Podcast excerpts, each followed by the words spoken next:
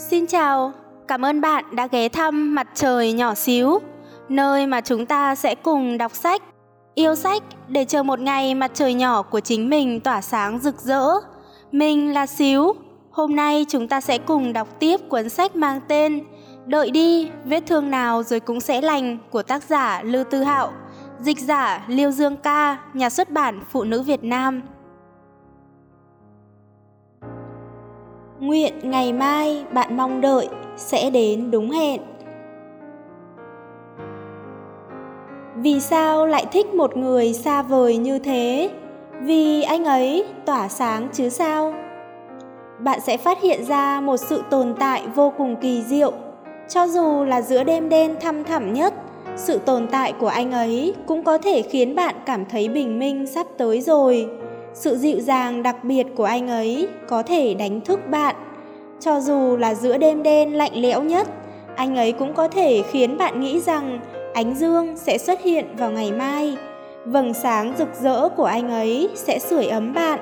Song điều kỳ diệu nhất lại là có thể người luôn soi tỏ chặng đường phía trước của bạn ấy. Chưa bao giờ thực sự xuất hiện trong cuộc sống của bạn. Mà bạn thì đã yêu người ấy rất nhiều năm luôn có một người, sự tồn tại của anh ấy khiến bạn mong muốn trở nên tốt đẹp hơn. Có thể anh ấy là người bên cạnh bạn, cũng có thể không. Có thể hai người trò chuyện rất nhiều, cũng có thể hai người chưa từng mở lời với nhau. Có thể hai người là bạn bè thân thiết, cũng có thể người kia còn chẳng biết bạn tồn tại trên đời. Thế nhưng bạn vẫn muốn trở nên tốt đẹp hơn, bởi bạn muốn trở thành một người như anh ấy bướng bỉnh, kiên cường mà cũng thật dịu dàng. Bởi chúng ta đã cố gắng, nên dần dần chúng ta sẽ trở thành một bản thân mà ta mong muốn thôi. Hy vọng chúng ta đều có thể tìm thấy một người như thế, cho dù có thể người ấy sẽ chẳng bao giờ biết đến bạn. Vòng ôm là bài hát đầu tiên tôi nghe của các anh, tiếp đến là dịu dàng, còn bài hát khiến tôi yêu thích các anh lại là và anh biết sau nữa, tôi nghe đời người như biển cả, quật cường, đột nhiên rất nhớ em và bài hát nghe gần đây nhất là Bầu trời sao. Bài hát nào cũng khiến tôi phải nghe đi nghe lại hết lần này đến lần khác. Cho dù mỗi lần nghe dịu dàng, tôi đều cảm thấy rất đau lòng, thế nhưng tôi chẳng thể ấn nút dừng được. Có một bận, tôi cảm thấy hình như mình đã hết thích các anh rồi, thế nhưng đi một vòng lớn, tôi phát hiện mình vẫn không thể nào vứt bỏ. Hai người con gái tôi yêu đều rất thích các anh, thế nhưng cuối cùng chúng tôi vẫn lỡ làng.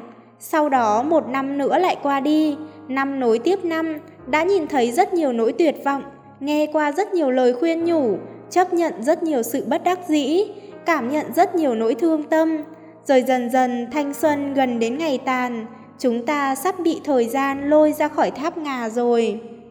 Thật lòng thì đôi lúc nhắc mãi về thanh xuân khiến tôi cảm thấy mình vừa như vẫn chưa trưởng thành, vừa như đã thực sự trưởng thành rồi vậy. Đến cha mẹ cũng đã bắt đầu thúc giục tôi mau đưa một cô gái về nhà. Tôi không biết thế nào mới được coi là già, có phải người lúc nào cũng mở miệng nói đã từng là già không? Thế nhưng tôi quả thực cũng hay vô thức hồi tưởng những tháng ngày trước đây, rồi lại thầm cảm thán thời gian trôi nhanh như gió.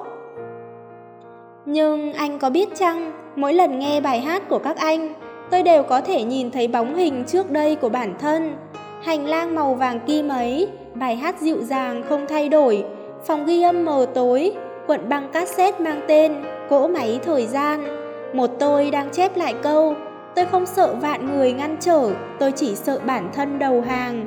Một cô nàng đáng ghét đang nói với tôi, Trần Tín Hoành có cùng ngày sinh với tớ, người cùng tôi đi xem buổi biểu diễn của các anh, rồi nói với tôi, tớ nghĩ đời này tớ sẽ không bao giờ từ bỏ họ được. Các anh bây giờ đều đã gần 40 đến cả A Tín thoạt trông như trẻ mãi cũng đã 36 các anh, những người mà tôi yêu mến đã không còn trẻ, đến cả chính tôi, người luôn yêu mến các anh cũng chẳng còn thanh xuân nữa rồi. Có điều vậy thì đã sao?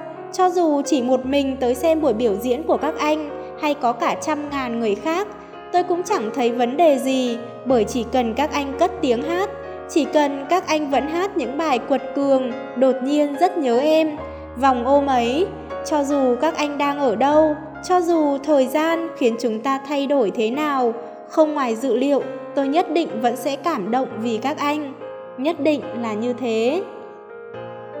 Tôi rất hay nghe được những câu đại loại như Người tôi yêu mến đã không hát nữa rồi Hoặc là hình như tôi đã không còn thích cô ấy như trước nữa. Tai nghe của tôi đã từng liên tục phát nhạc của mây đây, Tôn Yến Tư. Đến giờ khi ngẫu nhiên nghe thấy những bài hát của họ Tôi vẫn âm thầm vui trong lòng Tôi vẫn không ngừng nghe. Thế nhưng hiển nhiên tôi sẽ không còn cả ngày nghe đi nghe lại một bài hát như trước kia nữa. Bạn xem đi, đến chính chúng ta còn thay đổi cớ sao nỡ lòng bắt ép những người đứng trên sân khấu không được thay đổi đây? Dẫu vậy, trần tín hoành, anh vẫn chưa từng thay đổi. Anh luôn quật cường như thế, dũng cảm như thế, kiên cường như thế. Nhưng cũng rất đỗi dịu dàng. Dù tiếng hát của anh đã cất lên suốt 15 năm, tôi vẫn không thể kháng cự dịu dàng của anh đã 13 tuổi rồi, nhưng tôi nghe mãi vẫn không thấy chán. Dạo trước một người bạn trước khi kết hôn luôn bảo với tôi rằng cậu ta nhất định sẽ bật bài dịu dàng trong đám cưới của mình. Tôi trêu chọc, cậu muốn cho cô ấy tự do à? Bật bài hát ấy chẳng hợp tình hợp cảnh gì cả.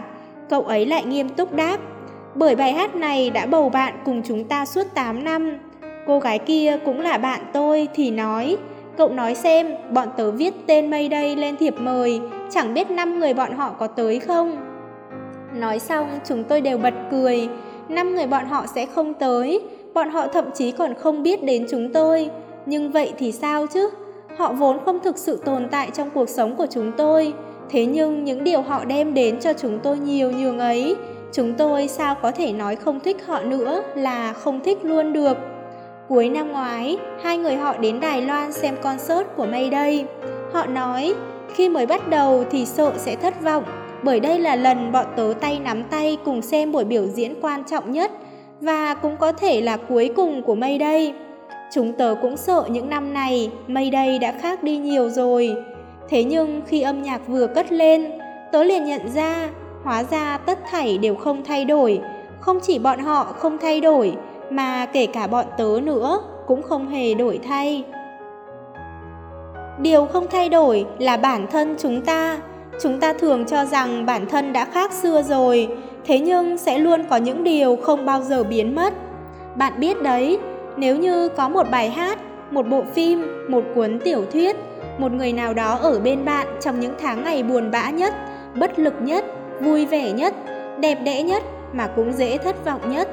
Vậy thì dù tương lai tất cả có đi về đâu, có thành thế nào, có còn ca hát hay không, bạn cũng sẽ không thể nào dứt bỏ có thể trong những điều ta không thể dứt bỏ đó, còn có cả thanh xuân. Có thể chúng ta yêu thích họ, còn bởi chúng ta yêu thích một bản thân, yêu thích những người ấy nữa. Có một người bạn luôn nói với tôi thế này, mây đây cũng có biết cậu là ai đâu, cậu thích họ thế cũng có tác dụng gì? Đúng vậy, người yêu mến các anh nhiều đến thế, tôi chỉ là một trong số họ. Thế nhưng vì các anh, tôi mới muốn trở nên tốt đẹp hơn bởi tôi mong trở thành người giống như các anh, mạnh mẽ sống, phóng khoáng hát, nỗ lực theo đuổi giấc mơ, nên tôi mới hết sức nỗ lực trong mọi chuyện. Và bởi tôi đã cố gắng, tôi mới cảm thấy không uổng phí những tháng ngày yêu thích các anh. Có thể sau cùng tôi cũng chẳng thể đứng trên sân khấu, chia sẻ cảm nhận của mình với những người dưới khán đài như các anh. Tôi không thể nào tài hoa như các anh, nhưng tôi cũng đã trở thành một người tốt đẹp hơn rồi.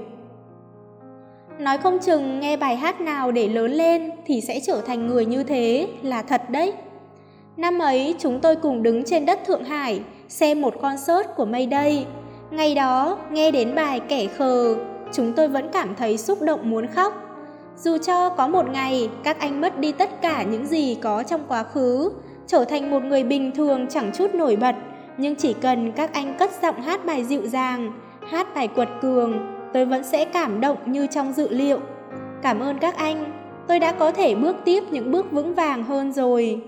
Về sau tôi nhận thấy, bỏ lỡ một người cũng chỉ đến thế mà thôi, gặp lại hay không đã chẳng còn quan trọng. Sau những sóng gió gập ghềnh, những khổ sở đau lòng, mây đây vẫn còn đây, bên tôi mỗi lần mặt trời lặn, mỗi lần mặt trời mọc, mỗi lần suy sụp, mỗi lần kiên cường, mỗi lần phiêu du và mỗi lần quay về. Và cả những mộng tưởng tôi không thể từ bỏ cũng vẫn còn đây, cứ thế cho đến hiện tại. Thỉnh thoảng ngoảnh đầu nhìn lại, ta mới nhận ra con đường mình đi khác với thủa ban đầu đến thế. Lúc ấy ta có thể thấy khó chịu, thế nhưng cảm giác ấy chỉ xuất hiện trong thoáng chốc. Chẳng có điều gì mãi không qua đi, chẳng có tổn thương nào không có điểm dừng, chẳng có nỗi tuyệt vọng nào không vượt qua được. Có thể người bạn thích không phải mây đây, có thể người muốn bạn trở nên tốt đẹp hơn cũng đã không còn như trước. Có thể bạn sẽ chẳng nghe được tin tức nào về người đó nữa. Có thể bạn chỉ mới gặp người đó một lần mà thôi. Thế nhưng vậy cũng đã đủ. Có thể bạn sẽ mãi mãi chẳng biết được toàn bộ câu chuyện của người ấy và bạn cũng chẳng cần thiết phải biết tất cả làm gì. Người ấy có thể cũng không biết ở thời điểm nào, vào tình huống nào bản thân đã soi tỏ mọi góc trong vũ trụ cuộc đời bạn. Nhưng người đó đang thực sự tỏa sáng, tỏa sáng để chiếu rọi con đường trước mặt cho bạn. Cũng giống như vì sao trên cao, bạn không biết tên, nó tỏa sáng rồi biến mất, còn bạn vốn không biết nó đến từ thiên hà nào, vậy mà nó vẫn cứ tỏa sáng. Bạn có thể nghe thấy tiếng nói sâu trong nội tâm, những thanh âm thuộc về bạn nói rằng bởi có những ánh sáng ấy, một góc nào đó trong trái tim bạn mới trở nên dịu dàng. Dù mai sau, góc nhỏ liên quan đến người ấy sẽ biến mất không còn dấu vết. Cho dù người ấy là ai, cho dù người ấy đã đi rất xa rồi, xin bạn cũng đừng từ bỏ. Người ấy không hát nữa, người ấy không xuất hiện nữa, người ấy không đóng phim nữa, người ấy đã rời trường học hoặc có ra sao, dù cho người ấy vẫn nhớ hay đã quên, dù cho người ấy có biết đến lòng mến mộ của mình hay không, tự mình biết, tự mình ghi nhớ cuộc sống của mình đã thay đổi dần dần từng chút xíu như thế nào, thế là đủ. Về sau có người để lại lời nhắn trên blog của anh, nói rằng cho dù các anh đi đâu, tôi cũng sẽ theo cùng. Anh đã trả lời, tôi biết chứ, vậy nên tôi thường ngoảnh lại đợi bạn. Sau này anh lại nói với chúng tôi qua blog, đừng khóc, đừng sợ, đừng cô đơn. Chờ đợi ngày chúng ta có thể ngẩng cao đầu. Bài viết này gửi tặng người ở nơi xa vời vợi mà chúng tôi đã từng yêu mến. Với tôi, họ chính là mây đây. Bởi các anh tôi mới trở nên tốt đẹp hơn. Vậy là đã quá đủ. Chỉ hy vọng rất lâu về sau tôi vẫn có thể kiêu ngạo mà rằng không sai tôi đang nghe mây đây đấy. Chỉ hy vọng rằng rất lâu về sau khi đọc được bài viết này các anh có thể nói với tôi hóa ra đây là mây đây, dưới ngòi bút của bạn. Điều duy nhất bạn có thể nắm chắc là trở thành một bản thân tốt đẹp nhất. Tôi biết có lẽ đến một ngày nào đó, chúng ta đều sẽ từ bỏ giấc mơ hiện tại, sẽ quên đi bài hát yêu thích của bây giờ. Nhưng vậy cũng không sao cả. Tôi có thể bình thường, nhưng tôi chắc chắn sẽ không tầm thường tôi có thể bận rộn, nhưng tôi tuyệt đối không âu lo. Tôi có thể thấu hiểu thế giới, nhưng tôi không lõi đời. Tôi có thể bị coi khinh, nhưng tôi sẽ không vì thế mà coi khinh người khác. Tôi không quan trọng việc có thành công hay không, nhưng tôi để tâm đến sự trưởng thành của mình. Cũng giống như tôi thường hay nói, tôi không thể nắm bắt người khác, nhưng tôi có thể tự kiểm soát bản thân. Điều duy nhất tôi có thể nắm chắc chính là tôi sẽ luôn dốc sức bước tiếp không phải vì người khác, mà vì lời hứa với chính mình. Chúng ta đi xem một bộ phim, chẳng qua là vì muốn tìm kiếm hình ảnh bản thân trong đó. Ví như đêm đầy sao, ví như ba ba ngày thất tình, ví như cô gái năm ấy, chúng ta cùng theo đuổi. Chỉ có điều, chúng ta không thể trưởng thành cùng những nhân vật trong phim. Bạn không 13 cũng chẳng 17 bạn đã thất tình quá 33 ngày từ rất lâu rồi bên cạnh bạn cũng chẳng thể nào có một vương tiểu tiện ký ức không đổi rời chỉ có chúng ta là người rời đi. Hai ngày trước kiểm tra email, tôi thấy có người nói với mình, hình như những người có thể nói chuyện càng lúc càng ít đi thì phải. Tôi nghĩ một hồi, có lẽ cũng đúng. Trên thế giới này, chúng ta không thể nắm bắt quá nhiều điều, bạn không biết ngày mai ai sẽ ra đi, bạn không biết người ngoài mong đợi hay người bạn luôn chờ sẽ đến với bạn trước. Có những người, dù bạn có giữ chặt hơn nữa, dù trong lòng bạn không hề muốn buông tay, nhưng khoảng cách giữa các bạn lại ngày một lớn, số lần gặp gỡ cũng ngày một ít đi. Cuối cùng trở thành một tấm ảnh cũ nằm sâu trong hồi ức. Điều đáng sợ nhất là buông lỏng vòng tay chỉ vì sợ hãi mất đi. Chúng ta ai cũng sẽ gặp gỡ rất nhiều người, sẽ từ biệt rất nhiều người, sẽ tiếp tục bước về phía trước. Có lẽ còn yêu một vài người rồi lại đánh mất những người đó. Nhưng ai là người sẵn sàng dừng bước vì bạn, đó mới là điều quan trọng. Với mỗi người như vậy trong đời, ta xin dành ngàn vạn lời cảm ơn. Bị coi thường và bị lãng quên, bạn thân dần trở thành người xa lạ, đó đều là những chuyện bất khả kháng. Điều tôi có thể nắm chắc chỉ có chính bản thân mình. Chúng ta không thể mãi trông chờ lúc thất tình sẽ có một vương tiểu tiện ở bên, khi đau bụng sẽ có người nhà chăm sóc. Cuộc sống vốn vô thường vậy đấy, chúng ta chỉ còn cách trông cậy vào chính mình mà thôi. Thực ra tình cảm và ước mơ đều là những chuyện vô cùng chủ quan. Bạn muốn diễn tả cho người khác hiểu ấy hả? Chưa chắc bạn đã có thể diễn tả được chuẩn xác. Biết đâu nỗi đau khổ của bạn trong mắt người khác lại là vô lý lạ đời. Là bạn thích cô ấy, chứ không phải người ngoài. Người ngoài có bày mưu tính kế thế nào, người quyết định cuối cùng vẫn chỉ có bạn. Ước mơ của bạn là của chính bạn, chứ đâu phải của người ta. Có thể với bạn, ước mơ có ý nghĩa lớn lao, trong mắt người khác nó lại vô vị đến mức không đáng nhắc đến. Trong thế giới của người lớn, lời diễn giải thôi cũng đóng được thành quyển dày cộp. Bạn sẽ nhận ra ngày càng nhiều chuyện có nguyên nhân. Đá bóng là vì muốn sút vào lưới, đến du lịch cũng là vì muốn khám phá bản thân. Có một số chuyện, dù bạn cố gắng thế nào cũng không thể làm tốt. Người ngoài chẳng bao giờ quan tâm quá trình cố gắng, mà chỉ chú ý đến kết quả. Ước mơ càng lúc càng giống như một quả bóng bay, không biết đã lưu lạc phương trời nào. Có thời gian thử ngẫm xem, vì sao chúng ta lại phải lao đao khổ sở như thế nhỉ? Hoặc vì những điều không thể từ bỏ, chúng ta đã từ bỏ những gì? Vì sao phải ngồi trong thư viện học từ vựng? Vì sao phải lăn lộn nơi đất khách quê người? Vì sao phải xa gia đình, xa những người thân thương? Có lẽ ta đã dần dần không thể tìm ra nguyên nhân cho những chuyện đó nữa. Thế nhưng cũng luôn có những người, những sự việc chẳng cần bất cứ lý do nào cả. Ví như màu của bầu trời, ví như đến chính bạn cũng không biết vì sao mình lại thích người ấy. Ví như người dưng ngược lối hôm qua, nay đã trở thành tri kỷ. Ước mơ ấy à, đẹp nhất là khi bạn có thể tái tạo nó, hồi tưởng nó, đọc một quyển sách, nghe một khúc ca, đi tới một vùng đất có thể khiến ước mơ hồi sinh lần nữa. Đó là những ước mơ vươn mầm bén rễ từ sâu trong bạn, bẩm sinh đã có rồi. Bạn nói xem, vì sao bạn lại thích người ấy? Ai mà biết được cơ chứ? Thích thì thích thôi. Chính bạn đã nói cuộc sống đôi khi thật đáng ghét, thế nhưng bạn cũng đã cắn răng đi được xa đến vậy.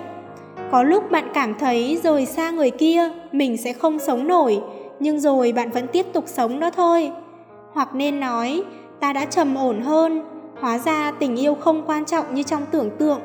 Bạn không còn suốt ngày mở miệng nhắc đến chuyện yêu đương, bạn không còn cảm thấy cô đơn quá đáng sợ nữa. Đúng vậy, bây giờ bạn chỉ có một mình, thế nhưng ai dám nói bạn của hiện tại không mạnh mẽ, không phóng khoáng. Tôi thường cổ vũ mọi người thực hiện ước mơ. Trong cô đơn là bài học bắt buộc dành cho bạn, đã nói thế. Đợi đi, vết thương nào rồi cũng lành, đã nói thế. Dám mơ lớn, đừng hoài phí tuổi trẻ cũng nói vậy. Bởi điều duy nhất chúng ta có thể nắm chắc là trở thành một bản thân tốt đẹp nhất. Chúng ta có thể không thành công, nhưng nhất định sẽ thành nhân. Chẳng có điều gì đáng sợ hơn phản bội chính mình cả. Điều duy nhất bạn có thể nắm chắc chính là trở thành một bản thân tốt đẹp nhất. Có lẽ cuối cùng bạn cũng không thể nắm tay người con gái ấy, nhưng đã trao đi thì chẳng còn gì hối tiếc. Có thể cuối cùng bạn cũng chỉ là một người bình thường vô danh, nhưng bạn cũng đã cố gắng phấn đấu vì tương lai. Có thể cuối cùng bạn không thể đi vòng quanh thế giới, thế nhưng trên con đường thực hiện ước mơ, bạn đã tìm được chính mình. đó là một bản thân có thể lặng thầm cố gắng vì mục tiêu, không oán thán, không nôn nóng, không sợ cô đơn, có thể xử lý nỗi trống vắng đâu vào đấy, một bản thân âm thầm nhưng nỗ lực rất nhiều, biết đâu giấc mơ bạn vất vả theo đuổi đã nằm trong lòng bàn tay. Chúng ta cảm thấy lo âu, chẳng qua là vì bản thân của hiện tại đã cách quá xa bản thân trong tưởng tượng. Không thích bản thân của hiện tại, chỉ có thể cật lực tìm cách thay đổi, chỉ có thể lập tức hành động. Bởi chuyện này chỉ mình bạn mới có thể làm được, chỉ có bạn mới tìm ra lối thoát. Đừng sợ hãi sự thay đổi, những người thực sự yêu thương bạn sẽ thấu hiểu bạn, sẽ bao dung cho những khuyết điểm của bạn, chấp nhận những thay đổi của bạn, chúc phúc cho tương lai của bạn. Còn những người than bạn đã thay đổi rồi, bạn không cần quan tâm đến họ. Đó chỉ là vì bạn không còn sống theo quỹ tích họ mong muốn nữa mà thôi. Hãy khắc ghi trong tim những người luôn bên bạn, thấu hiểu sự trầm mặc của bạn và quên đi những kẻ nói rằng bạn đã thay đổi, những kẻ đã bỏ bạn mà đi. Trên thực tế, bạn sẽ không nhận ra mình mạnh mẽ đến mức nào cho đến một ngày kia khi bạn phát hiện những điểm tựa quanh bạn đã sụp đổ, mà bạn thì vẫn vững vàng. Không ai có thể đánh gục bạn, trừ chính bản thân bạn. Bạn cần học được cách che tai lại, không nghe những thanh âm hỗn tạp bên ngoài. Thế giới này chẳng ai không vất vả, chỉ có bạn mới tìm ra được phương cách cho chính mình. Hãy nhớ rằng khi mọi thứ đều mất đi, tương lai vẫn sẽ còn đó. Khi liên tục gặp phải trở ngại, bạn hãy chấp nhận nó, sau đó chờ đợi nó qua đi. Ai mà không từng buồn bã, không từng cô đơn, ai mà không từng mất mát, không từng khổ sở. Khi còn trẻ tuổi, ai không từng bỏ lỡ người mình yêu, ai mà không từng bị người ta liệt vào danh sách đen. Không phải những vết thương đó đều đã dần dần khép miệng đó sao? Không phải bạn đã chịu đựng được hết rồi đó sao? Bạn đã trở thành một phiên bản tốt đẹp hơn rồi, vậy thì hãy tiếp tục dũng cảm kiếm tìm, dũng cảm chờ đợi, chờ đợi đúng người, chờ đợi ngày mặt trời chiếu sáng ước mơ của bạn. Rồi đến một ngày chúng ta đều sẽ già, không có điều gì phải tiếc nuối là được rồi. Rồi đến một ngày, chúng ta đều sẽ mạnh mẽ đến mức bất cứ chuyện gì cũng không thể làm trái tim bình tĩnh của chúng ta rối loạn được nữa ý nghĩa của những chuyến đi nguyên nhân tôi yêu thích thậm chí là cố chấp đi du lịch một mình đó là một tôi thích cảm giác kéo hành lý bước đi một mình làm bộ làm tịch mỗi khi ngồi trong phòng chờ sân bay hoặc ở trạm xe khiến tôi càng cảm nhận rõ mình đang tồn tại. Hai trong môi trường xa lạ hoặc ở nước ngoài tôi sẽ càng dễ học được cách hòa hợp với chính mình hơn. Du lịch vốn chẳng hề thần kỳ như thoạt nghe, rất mệt mỏi, cũng chẳng hề tươi đẹp, nhưng nó có thể giúp bạn tìm được chính mình từ trốn chạy và cô đơn. Khi một từ lặp lại nhiều lần với tần suất lớn, người ta sẽ không khỏi nảy sinh cảm giác mâu thuẫn, ví dụ như văn nghệ, ví dụ như du lịch. Rất nhiều người đã nói về ý nghĩa của du lịch, thế nhưng tôi lại cảm thấy du lịch có ý nghĩa như thế nào hoàn toàn phụ thuộc vào cá nhân mỗi người. Du lịch có thể khiến cảm giác của bạn trở nên nhạy bén, nhưng nếu du lịch chỉ là để phục vụ mục đích du lịch, vậy thì ta sẽ rất khó để nhận ra những cảm xúc tinh tế kia. Nhưng có lẽ vấn đề lớn nhất ở đây chính là chúng ta đã nhầm lẫn về ý nghĩa của những chuyến đi. Chúng ta tới thăm những cảnh quan nổi tiếng và đông đúc chúng ta chụp những bức ảnh mới mẻ và đẹp đẽ chúng ta chèn bản thân vào bức ảnh chúng ta đi hết nơi này đến nơi khác mỗi khi tới một nơi việc quan trọng nhất với chúng ta lại là chụp ảnh. Nếu nói ý nghĩa ban đầu của du lịch chính là để thư giãn và ngắm nhìn thế giới vậy thì giờ đây với mục đích là chụp ảnh khoe khoang du lịch đã trở thành cuộc đua với thời gian mất rồi. Đây chính là lý do khiến chúng ta không thích đi du lịch theo đoàn.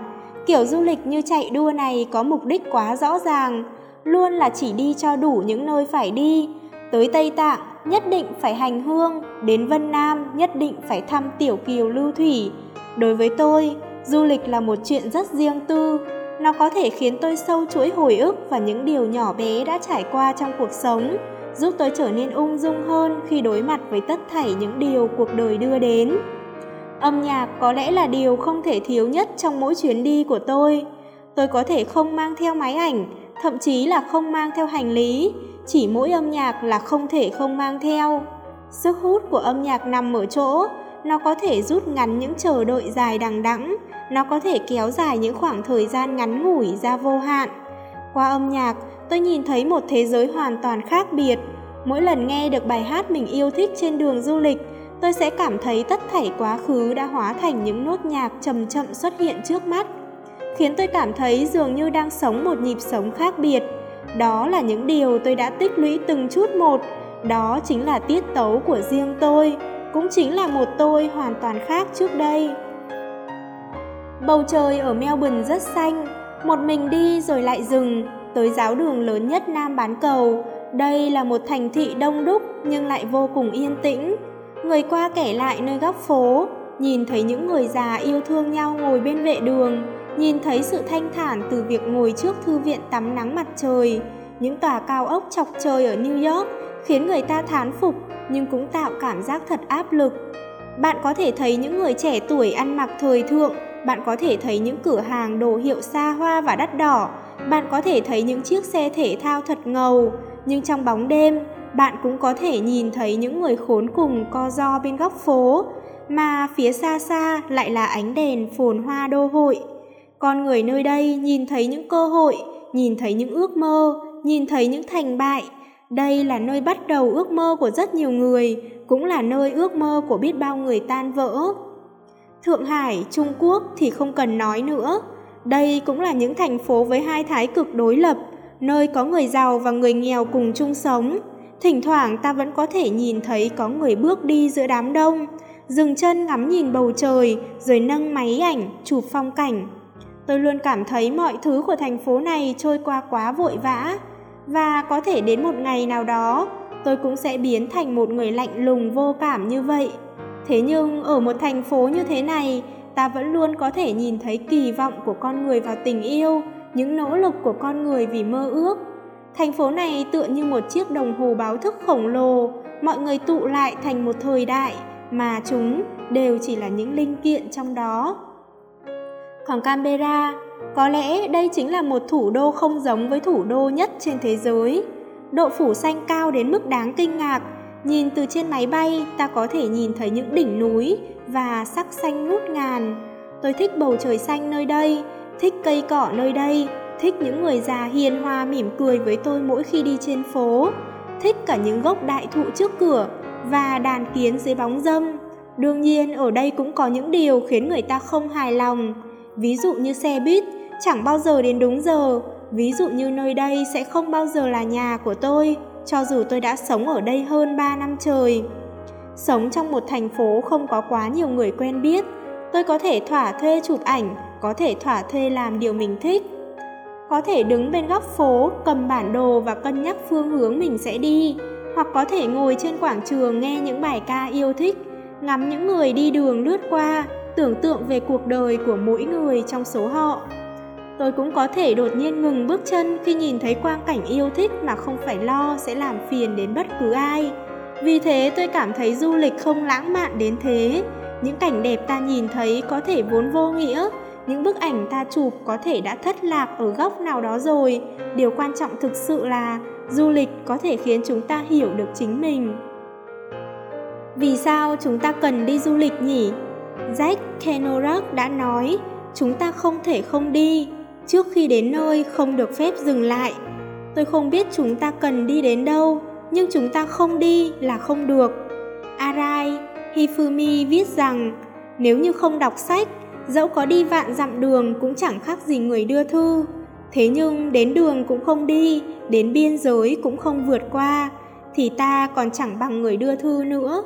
Đường do con người đi mãi mà thành, kiến thức do quá trình tiến bước mà tích lũy. Cậu bạn Timmy nói, cậu ta muốn đi xem thử một cuộc sống khác hoàn toàn, muốn sống một cuộc sống của mình phong phú sắc màu hơn.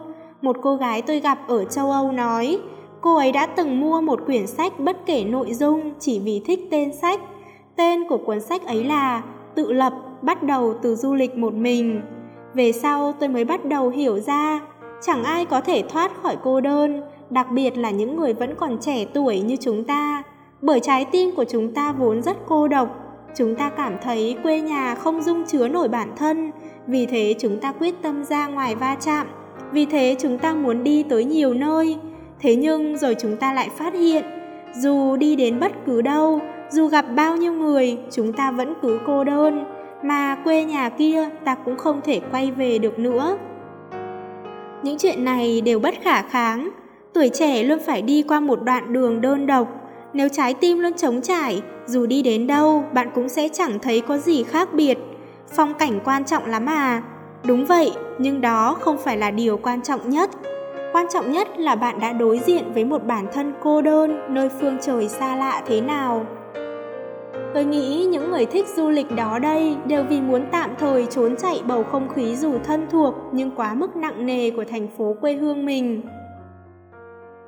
Tung ba lô lên lưng, đeo tai nghe vào, cởi bỏ lớp ngụy trang hàng ngày đến một thành phố xa lạ, tìm kiếm con người thực. Tôi nghĩ những người thích hồi tưởng đều vì muốn tạm thời trốn chạy thực tại. Thế giới trong hồi ức luôn đẹp đẽ hơn, Thế nhưng bản thân trong hồi ức đã trở nên xa lạ, ta không quay về được quá khứ. Thế nhưng tương lai thì sao? Tương lai đang ở nơi đâu? Tôi nghĩ những người thích con chữ đều vì muốn sống yên tĩnh và chuyên tâm giữa thế gian huyên náo. Chính vì lẽ đó, những người như vậy thường cô đơn hơn nhiều, bởi chúng tôi muốn dùng vài câu chữ còn con để thắp sáng cả một vũ trụ cô đơn. Chẳng có ai tránh được cô đơn, trái tim người trẻ luôn cô đơn như thế. Chúng ta chỉ có thể làm quen với nó, sau đó trái tim mới trở nên thật kiên cường. Mơ ước đi, bởi chúng ta không thể chưa nở rộ mà đã héo tàn. Chúng ta không thể chưa cố gắng mà đã dễ dàng buông tay. Kiếm tìm đi, chính bởi không có phương hướng, chúng ta mới cần nỗ lực tìm kiếm. Tin tưởng đi, bởi thế giới này không hề khó khăn như bạn thường nói, tương lai cũng chưa hề buột mất kiên trì lên bởi chỉ chính chúng ta mới có thể khiến bản thân mình tỏa sáng cho dù bị cả thế giới ngăn trở đi chăng nữa. Kiên cường lên bởi sau lưng bạn vẫn còn một đám chiến hữu trên đầu bạn vẫn là bầu trời xanh thẳm tai nghe của bạn vẫn đang phát bản nhạc yêu thích bạn chưa bao giờ trắng tay. Cuộc sống không có bản đồ chỉ dẫn vì thế chúng ta đều tự do. Khi bạn đang có tự do, sao bạn lại chẳng đến những nơi mình muốn đến? Khi bạn có khả năng dấn bước, sao bạn lại chẳng xuất phát lấy một lần? Ngược lại, bạn làm những việc già rồi cũng có thể thực hiện được, như lên mạng lướt web. Vậy thì cho bạn một thanh xuân, một bầu trời tự do còn có ý nghĩa gì? Đừng nghĩ quá nhiều, đừng do dự nữa. Khi đi trên một hành trình cô độc, bạn mới có thể biết khía cạnh khác của cuộc sống mới có thể thấy sự phong phú của thế giới này, mới có thể tìm được tiết tấu của chính bạn. Một người có thể quên đi bản thân, nhưng vẫn nhớ chính mình là ai mới có thể thực sự tự do, mới có thể nhận ra những khả năng chưa hề biết tới của mình. Thế nhưng tiền đề của tất thảy chính là trong hành trình của mình, bạn phải chú tâm cảm nhận. Đi đi, tới Paris ngắm tháp Eiffel, tới London ngắm đường phố, đến Nhật Bản ngắm hoa anh đào, Đến Barcelona nửa đêm, đến Giang Nam với những chiếc cầu nhỏ, hãy đi với tất cả mọi nơi bạn muốn đi. Đi đi, hãy đứng ở mảnh đất rộng lớn bạn muốn đứng bằng chính đôi chân của mình, hãy lưu giữ lại mỗi cảnh đẹp bằng chính đôi mắt mình, hãy ôm trọn thế giới này bằng chính trái tim mình. Sau đó, điều quan trọng nhất là trong hành trình ấy, hãy tìm lại một bản thân đã biến mất từ lâu, không liên quan đến phong cảnh, không liên quan đến mạng xã hội, không liên quan đến bất cứ ai. Đây là sức mạnh của chính bạn. Những người ta gặp trên đường Từng có người hỏi tôi thích nhất phần nào của những chuyến đi. Tôi đáp, phần tôi yêu thích nhất là gặp gỡ vài người, chia sẻ câu chuyện của bản thân mình cho nhau, sau đó nói lời tạm biệt. Sau khi gặp gỡ rất nhiều người khác biệt, được trải nghiệm rất nhiều cảm xúc khác biệt, bạn sẽ nhận ra, thực ra sinh mệnh không hề nhỏ hẹp đến vậy, thực ra bạn không hề cô đơn đến vậy, thực ra trước mặt bạn chính là lối ra. Đến nỗi, cái nơi khác bạn muốn đến kia rốt cuộc là trốn bồng lai hay là nơi hoang mạc cũng không còn quá quan trọng nữa rồi. Tôi đã từng đi máy bay 7 lần trong 3 ngày, khiến cảm giác chờ mong ban đầu chuyển thành những cơn đau đầu mỏi lưng vì phải ngồi quá nhiều. Thế nhưng chỉ cần máy bay cất cánh, cảm xúc của tôi sẽ bình tĩnh trở lại. Đọc xong một cuốn sách trên máy bay, rụi rụi đôi mắt đã đỏ hồng, từ vị trí cách mặt đất 30.000 thước Anh, nhìn ra ngoài cửa sổ, tôi chỉ có thể nhìn thấy những áng mây không biết tên, những phong cảnh không thể phân biệt và cảm thấy tâm hồn thật tĩnh lặng. Vào thời khắc không cần ngôn ngữ này, hồi ức sẽ là luôn bất ngờ hiện diện. Bạn đã bao giờ vừa nghe nhạc, vừa ngắm phong cảnh ngoài cửa sổ, rồi thử hít thở thật sâu chưa? Thế nhưng điều khiến tôi có ấn tượng sâu sắc nhất không phải là phong cảnh ở những nơi tôi đã đi qua, cũng không phải những cảm nhận hay suy nghĩ trên máy bay, mà là những cảm xúc khi tôi ngồi ở sảnh chờ bay. Nơi đây chứng kiến đủ mọi buồn vui, ly hợp, đủ mọi ước ao mộng tưởng. Tôi thích một mình kéo hành lý, bước trên sảnh chờ rộng lớn, quan sát những người hoặc vội vàng xài bước, hoặc nhàn nhã thong dong bước qua, cảm thụ đủ mọi sắc thái tâm trạng xung quanh, thử tưởng tượng cuộc sống của mỗi người. Lần đầu tiên lên máy bay tới Melbourne, tôi không hề quay đầu lại, bước thẳng tới cửa kiểm tra an ninh. Mẹ tôi kể, may mà tôi không quay đầu lại, nếu không bà sẽ cảm thấy buồn bã lắm. Ngày đó, ngồi ở chỗ của mình ngắm máy bay cất cánh, rồi lại hạ cánh ngoài cửa sổ, tôi không biết có bao nhiêu người cũng giống mình, được máy bay đưa tới một chân trời mới lạ, xa rời quê hương. Một năm sau, từ Melbourne bay về nước, tôi nhìn thấy một đôi tình nhân ở khu kiểm tra an ninh. Cậu bạn trai ôm cô gái an ủi vỗ về, cô gái cũng kiên cường gật đầu. Cuối cùng cô gái cố nở một nụ cười rồi vẫy tay tạm biệt. Sau đó, khi đi dạo quanh sảnh chờ, tôi nhìn thấy cô gái đó. Cô ấy ngồi ở một góc khuất, vừa xem điện thoại vừa lau nước mắt. Khi từ Sydney bay tới châu Âu, vì là lần đầu tiên thực sự xuất ngoại một mình nên tôi vô cùng hứng khởi. Dù đã ngồi ở sân bay rồi mà vẫn không thể kìm nén được sự hưng phấn trong lòng. Cô gái ngồi cạnh tôi vừa khéo cũng là người Trung Quốc. Chúng tôi là những người châu Á ít ỏi có mặt trên chuyến bay này. Tôi bắt chuyện với cô ấy thì được biết cô cũng sắp bắt đầu chuyến du lịch một người. Tôi hỏi cô vì sao lại muốn đến thăm những nơi đó. Cô nói chẳng có lý do gì cả, rồi hỏi ngược lại tôi, vì sao nhất định phải có nguyên nhân chứ? Trước khi rời đi, tôi nhìn dáng hình mảnh mai của cô ấy, cảm thấy cô ấy nhất định là người có một tâm hồn mạnh mẽ. Điều may mắn nhất là đến nay chúng tôi vẫn giữ liên lạc, vẫn trao đổi bưu thiếp với nhau. Tôi cũng từng gặp một cô gái rất xinh đẹp, toàn thân hàng hiệu, trang điểm cầu kỳ. Lúc tôi đi lướt qua cô gái nọ, cô chỉ chăm chú bấm điện thoại, Đến khi tôi vòng trở về, lại phát hiện cô ấy đang bắt chuyện với bác gái bên cạnh. Cô ấy rất lễ phép, luôn gọi người kia là bác.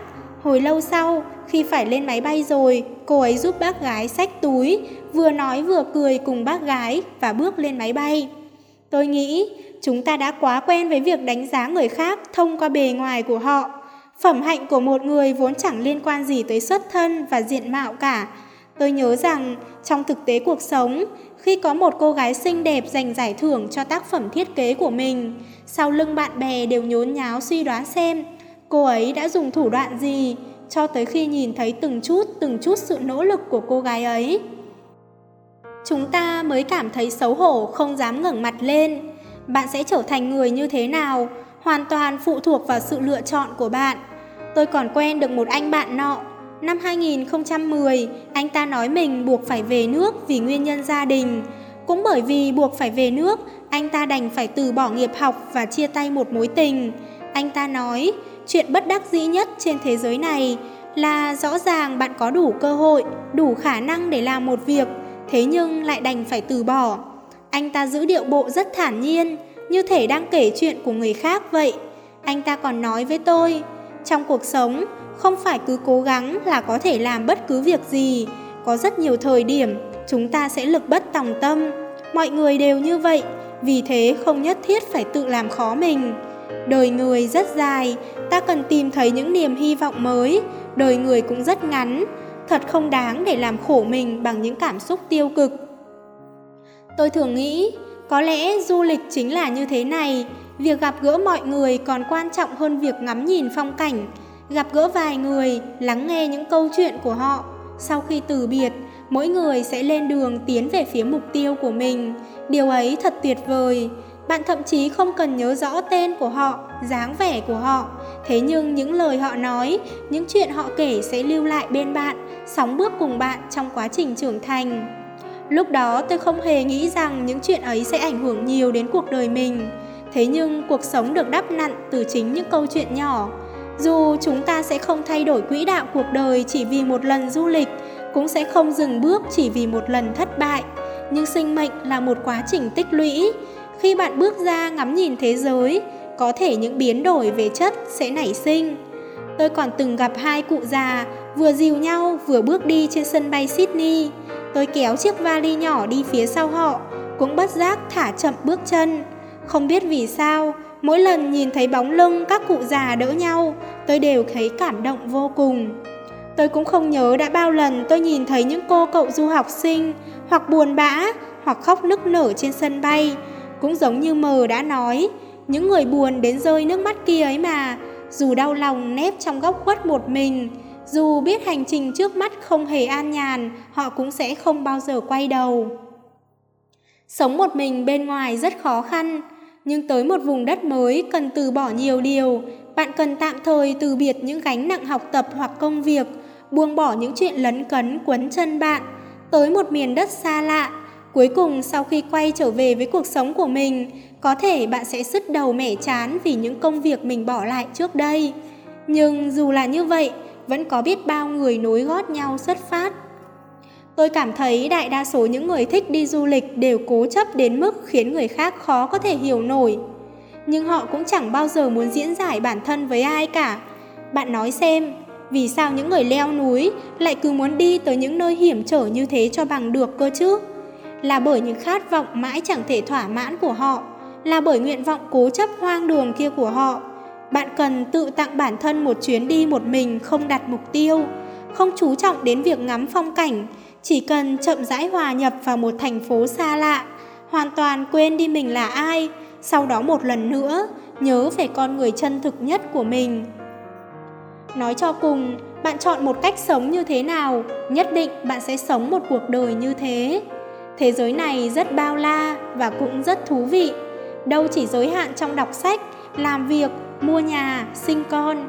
Những con người gặp được trong hành trình có lẽ còn quan trọng hơn những khung cảnh dọc đường bởi họ sẽ khiến bạn nhận ra thực ra cuộc sống rất thú vị, thực ra cuộc đời không chỉ có một cách sống. Cuộc sống muôn màu muôn vẻ luôn xứng đáng đánh đổi bằng những cái giá cao nhất. Ngày đó, ngồi trên xe buýt từ Sydney về Canberra, tôi mệt lử cả người mà còn phải kéo theo hai chiếc vali to đùng. Khi về đến nhà, tôi nhìn thấy hai tấm bưu thiếp trong hòm thư trước cửa là do cô gái nọ gửi cho tôi. Cô nói, du lịch mệt chết đi được, sau khi tạm biệt tôi còn đi lạc mất mấy lần. Cô còn nói, cô rất vui khi gặp được tôi. Và thế là trong phút giây ấy, trong căn phòng chỉ mười mấy mét vuông, tôi với tay chân nhức mỏi, dâu ria lởm chởm, đôi mắt sụp xuống, lại được cộng hưởng với thế giới này một cách kỳ diệu.